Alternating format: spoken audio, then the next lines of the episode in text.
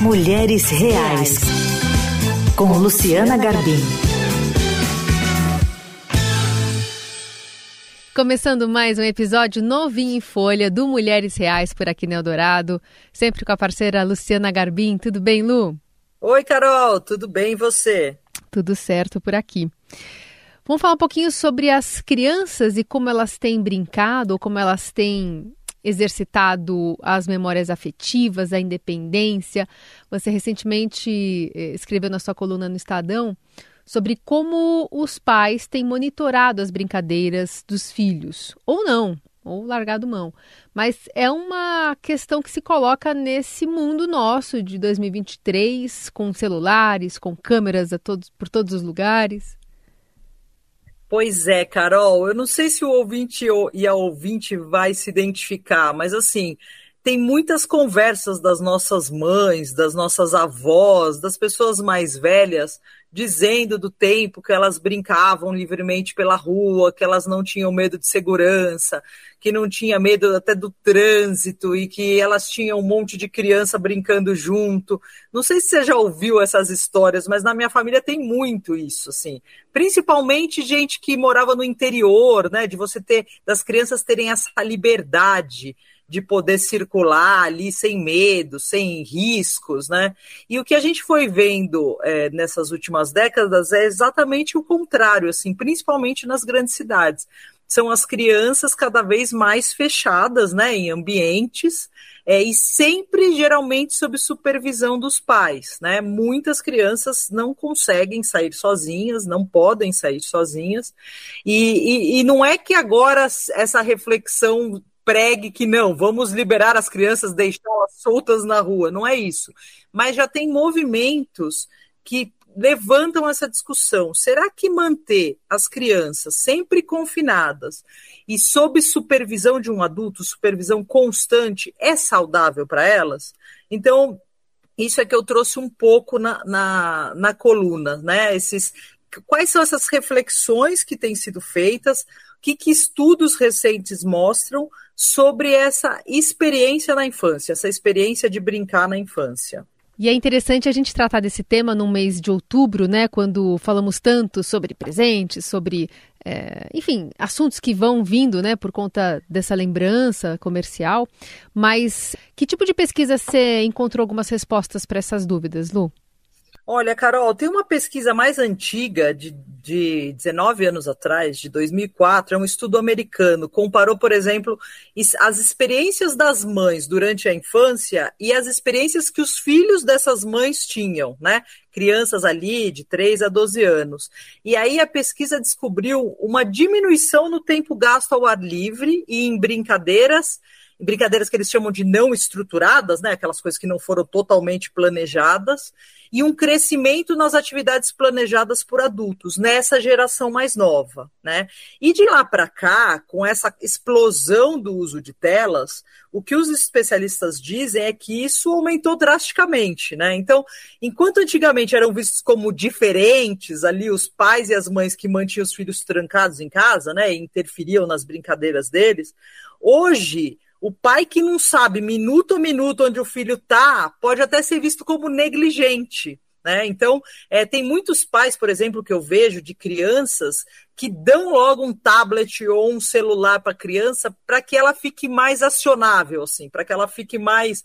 É, para caso aconteça alguma coisa, a criança possa entrar em contato com os pais.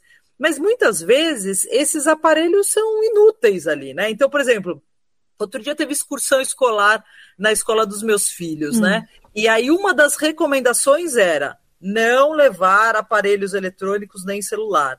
E aí logo no grupo de mães começou essa discussão. Ah, não, eu vou mandar celular para minha filha porque uma vez ela passou mal e demoraram para me avisar. E aí, Carol, fiquei pensando, como que a menina passando mal, né, ali desmaiada, vai conseguir avisar a mãe, né? Total. Então você vê que tem um medo do, dos pais de de, de perderem esse contato, mesmo que momentâneo, mesmo que por alguns minutos, algumas horas, com o filho. Né? Então, essa, essa necessidade de supervisão constante.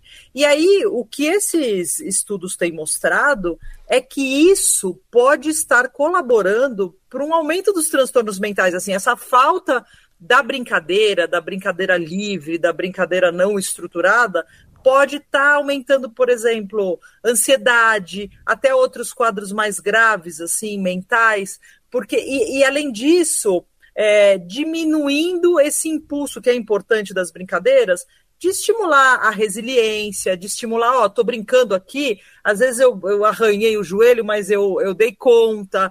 Essas coisas que começam a nascer na infância e que teriam que ser, na verdade, é, fortalecidas, não desestimuladas, né? Uhum. Então tem artigos falando isso, assim, de como essas atividades independentes elas podem promover um bem-estar, porque elas geram esses efeitos imediatos, né? essas fontes diretas de satisfação, às vezes até uns pequenos desafios, sabe? É, sei lá, ah, você conseguiu subir ali no galho da árvore, você sente que você conseguiu, né?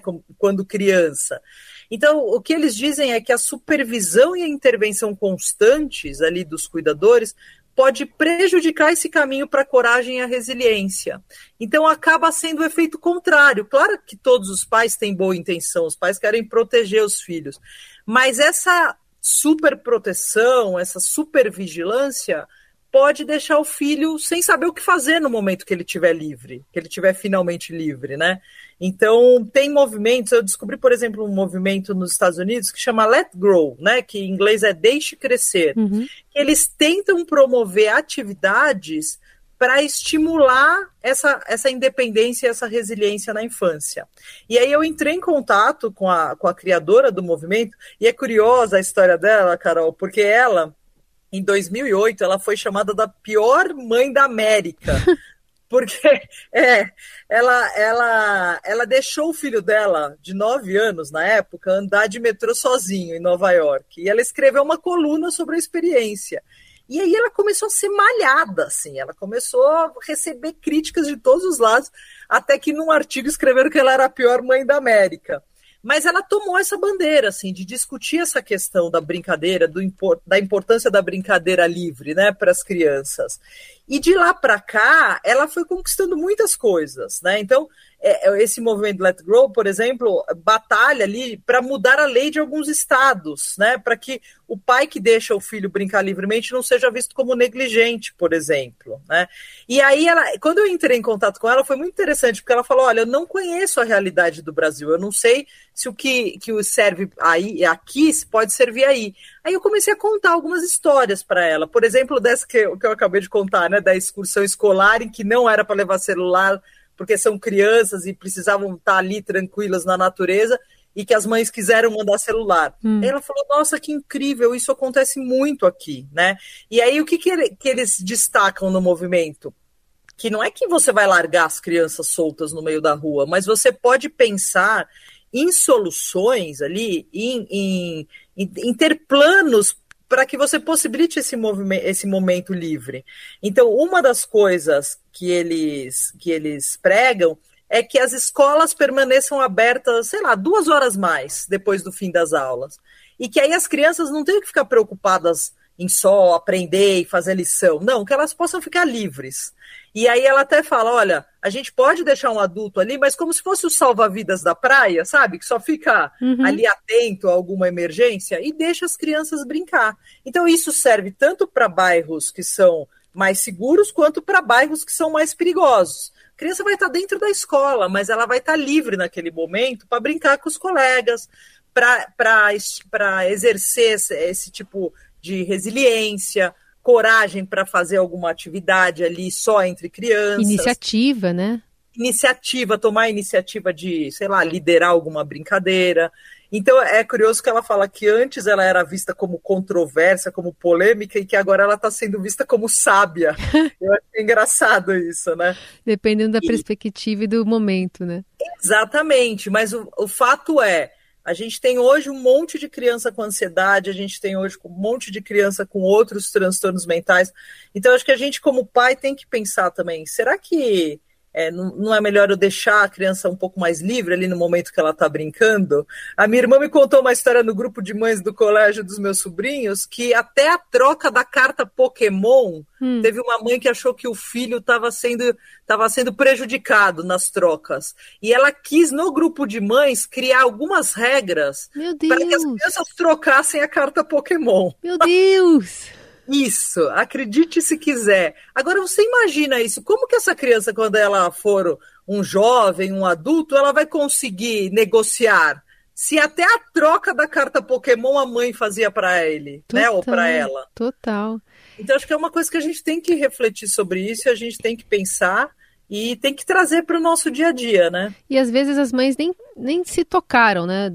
Nesse sentido não, de é proteger. com boa intenção, né? Para não prejudicar o filho, é para que ele não, não saia mal ali na troca, é. para que depois ele não chegue Evitar chorando a frustração, porque ele perdeu uma carta que ele gostava, né? Total. Não sei se os ouvintes sabem, mas as cartas Pokémon são muito populares, né? Ainda né? são, incrivelmente ainda são. Viu? Ainda são, passou de geração em geração, mas assim crianças de 6, 7, 8, 9 anos adoram carta Pokémon e ficam trocando. Sabe que essa conversa me lembrou duas referências. Uma é de um, uma, série da Netflix chama Crescidinhos, que é tipo um reality show japonês. Claro que tem toda a camada de diferença de sociedade, de mentalidade e de segurança, né? Mas tem acompanha algumas crianças bem pequenas. Tem um garotinho de 5 anos, por exemplo, que sai para comprar macarrão para uhum. comprar yakisoba e tal. Aí tem um outro que vai. E, e, aí conta como é que é essa experiência, às vezes pegando metrô, né? É, andando sozinho na rua, vai às vezes com um celularzinho. Enfim, mas há um, um, uma cultura diferente para como se apresenta essa criança à sociedade.